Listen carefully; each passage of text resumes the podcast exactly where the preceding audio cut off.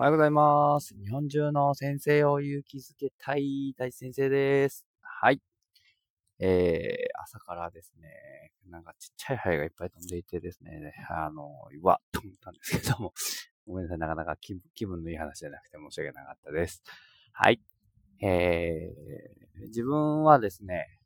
公立小学校に4校勤めさせてもらったんですけれども、計13年かな。まあ、最初の1個目が2年。で、最後の1個目が、最後の1個が1年。あとはちょっとって感じで、4つの、えー、小学校に勤めたんですけれども、えー、その中でもですね、抜群に子供が落ち着いてる学校が1個あったんですよね。もうで、なんでだろうなって思ったんですけど、皆さん理由がわかりますか？子供の関係性がめちゃくちゃ安定してる学校が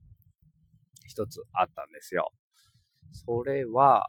えー、何かなと、まあ、地域性ももちろんあったんですけれども、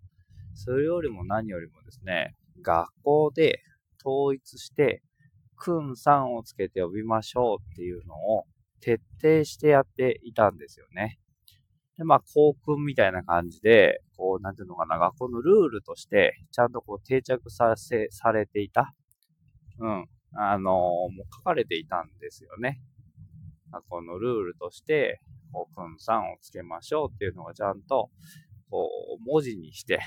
えー、で、友達呼ぶときくんさんつけてっていう、まあ、標語みたいなものがあってですね。えー、それをみんなでこう言ったりとかしていて、で、なんかわ、僕最初、なんか、わざわざそんなこと言う必要があるのかなとか、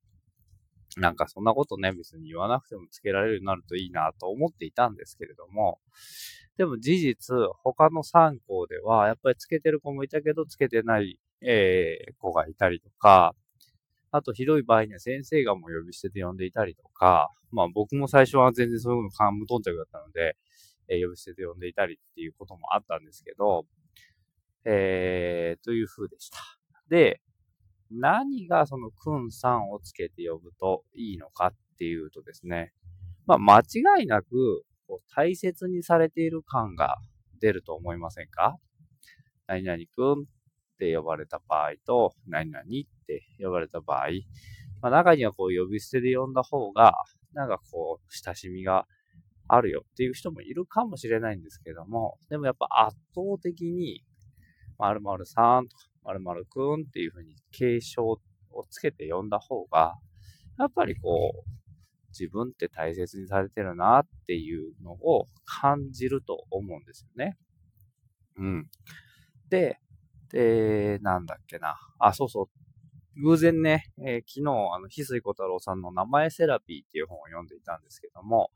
名前には、あなたの使命が隠されているよっていう本だったんですよね。で、その一音一音に、こう、なんていうのかな、親の願いだったりとか、人生を生きていく上でのメッセージがちゃんと入っていると。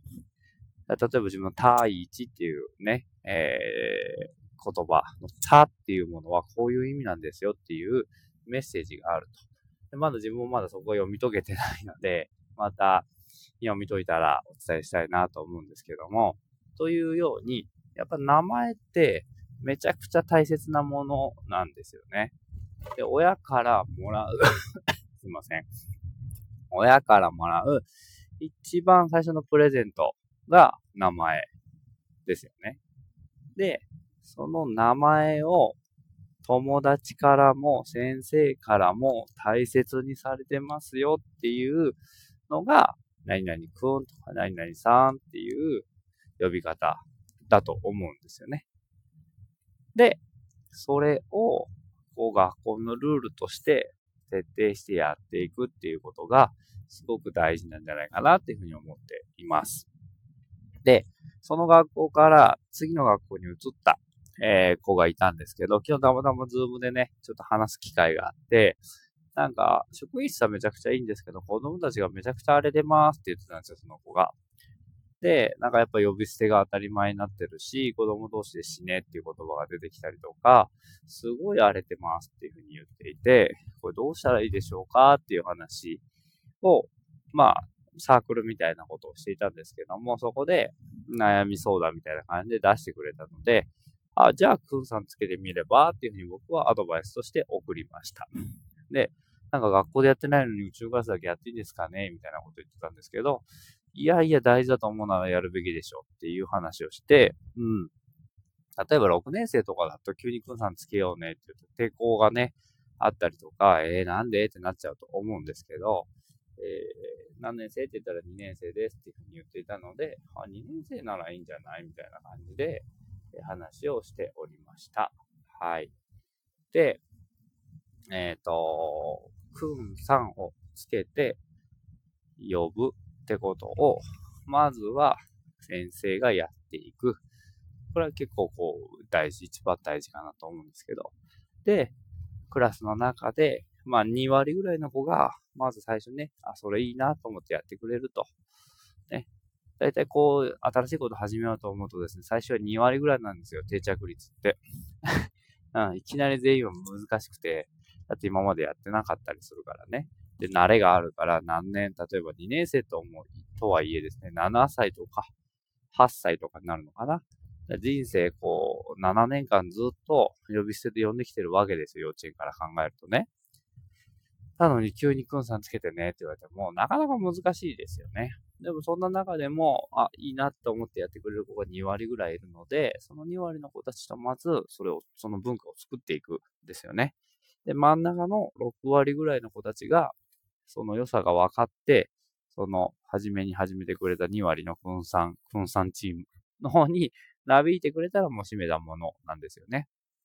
あとは、もうこれみんなでチームを作っていくってことになっていくので、えー、うまくいくようになると思います。はい。あなたの荒れたクラス、くんさんつけて呼んでいますか？先生たちはちゃんとこう親しみを込めてね、くんじゃなくてさんでもいいよって話も今ありますよね。こうね、男の子、女の子みたいなことで分けてしまうと、やっぱ苦しい子もいると、ね、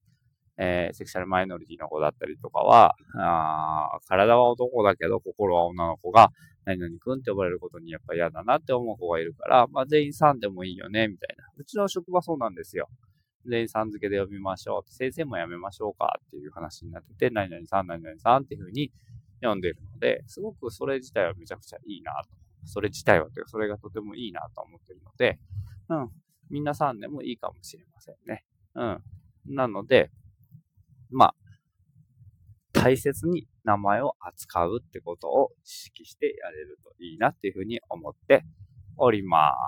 す。ということで、今日は名前にくんさんつけていますかという話をさせていただきました。はい。ということで、えー、皆さん、日も一日楽しく過ごしていきましょう。See you next time. バイバイ。